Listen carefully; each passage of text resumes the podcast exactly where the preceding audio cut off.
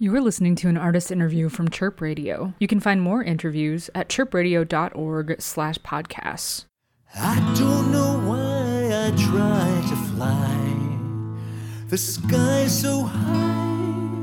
I don't know why I try. Hey, this is a Chirp Artist interview. I am Ninja, and we are talking today with Al Rose, singer from Chicago. Tell me a little bit about kind of how you got started, like career retrospective, for those who aren't familiar with your music? Way back when I was 10 years old, I started playing flute. That was my first instrument. I played it in the school band, took lessons, classically trained, that kind of thing. Somewhere around junior, senior in high school, there was an old battered guitar that my dad had with two or three strings collecting dust. And I restrung it and bought a folk singer's guitar guide and taught myself how to play, probably listening off of Bob Dylan and Cat Stevens records primarily. How did you start playing out shows? Did you form a band? Did you go out solo? I went down to college, University of Illinois, and I met a couple of friends, and we played mostly acoustic small group singing things. And then when i got out of college i bought an electric guitar and we got a drummer and a bass player and then we were a rock band and we played around chicago. And i started my own thing probably around 1990 or so. First album came out around 1994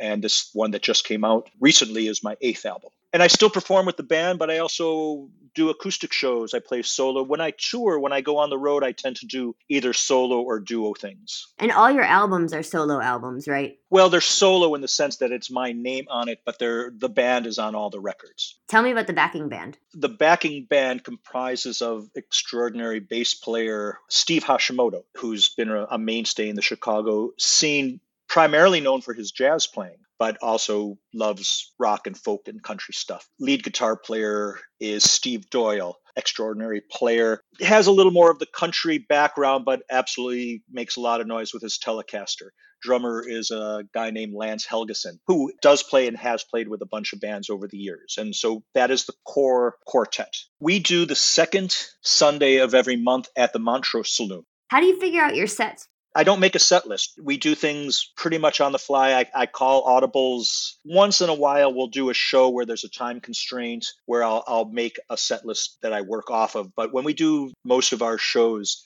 I call the songs as the mood strikes and how is the band, how is the room sounding, how we feeling. I also like to mix it up. We do a lot of quiet, delicate things, but then I like to follow it up with something loud and raucous and full of rage. Again, the beginner, beginning again. Alive at the altar with nothing to spend. I spend my life moving, beginning to end again and again the beginner.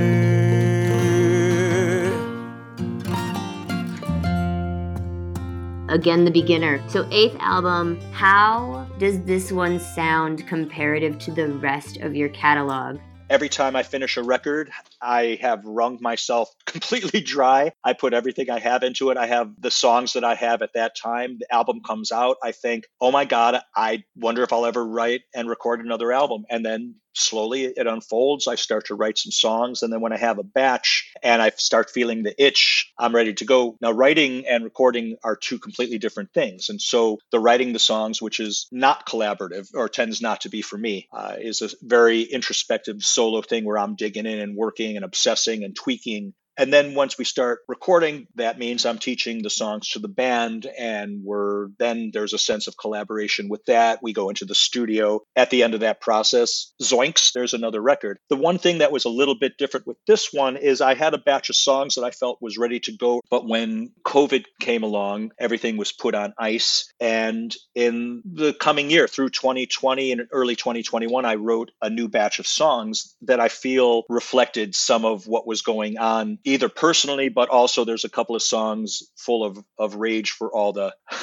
the bullshit that was flying around. One of the songs of Rage on the new album is, is this cut called Said and Done. In a sense, it's a protest song, but I also remained a little bit vaguer in the sense that if you're too specific in, uh, in a protesty type of song, then there's a shelf life because things move on and even the horrible people eventually become irrelevant. And so uh, that was a song that I started singing during the summer of 2020. There, there was a series of outdoor gigs that I, I was doing with my guitar player that I mentioned before, Steve Doyle. And that song just seemed to touch a nerve in folks. And when I taught it to the band, we we knocked it out. It, it's a super fun rocking song. Not not not fun, it's fun to play because of the catharsis that goes on, but that's what rock and roll does. Do you find that you write a lot of songs where like the tone of the music and the tone of the lyrics they kind of have that dichotomy where it's like it's a fun song to play but I'm so mad?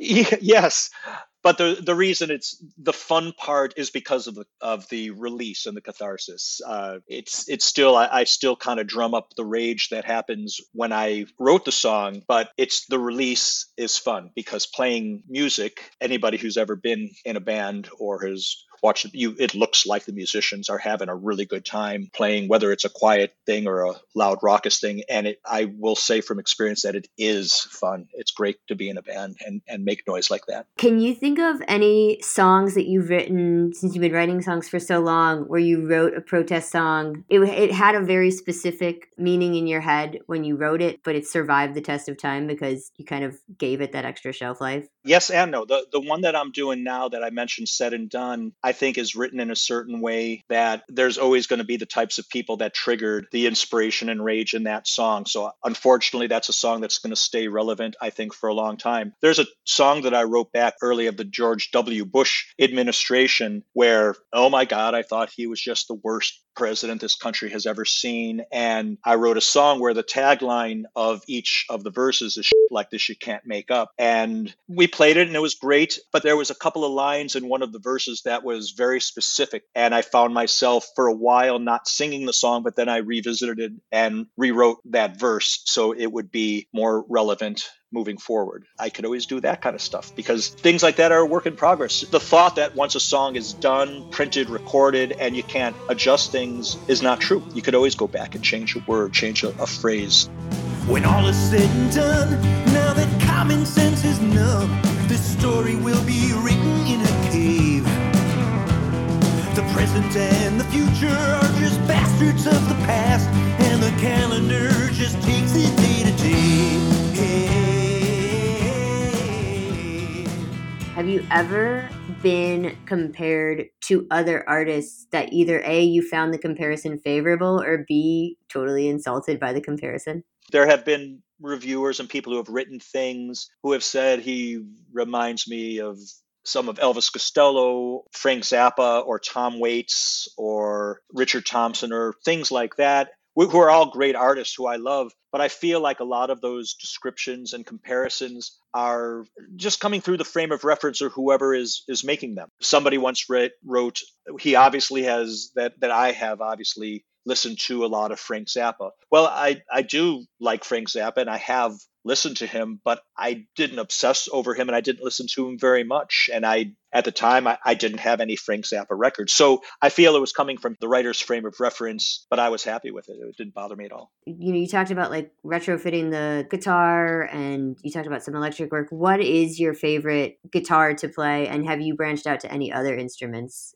I typically play an acoustic guitar at the gigs, even with the rocking band. I, I, tend to play acoustic. It just works in the context of the sound and the textures of what we're doing. Doyle typically plays Fender Telecaster, which gets a lot of different sounds ranging from twangy to rocking. I do have a couple of electrics that I play. I use some of those in the studio. There's a um, Gibson Hollow Body 335 that I love, and a, Strata, a Fender Stratocaster. I also played a little bit of a Rickenbacker 12 string on the album. As far as other instruments, I play flute. Didn't play any on this record. I do harmonica on some of the live shows. There's some songs that we play where I'll, I'll play a little harmonica. I have been teaching myself mandolin over the last couple of years, but have not had the the courage to play it in front of people yet.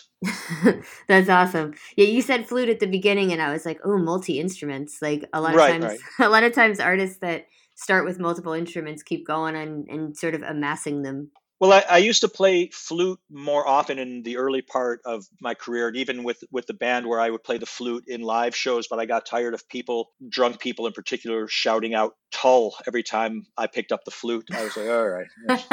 I mean, I, but don't get me wrong, I, I really do like Jethro Tull, but I got tired of people going "Tull." It's kind of their the flute version of Freebird. yeah.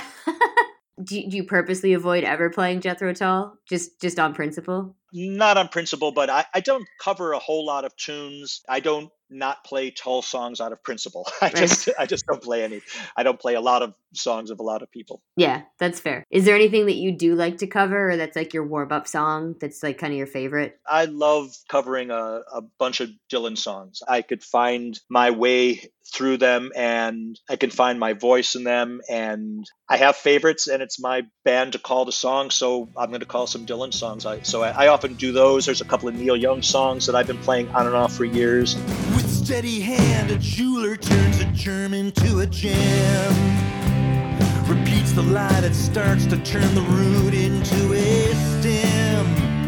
The vine that snakes around the truth and chokes it with a twirl.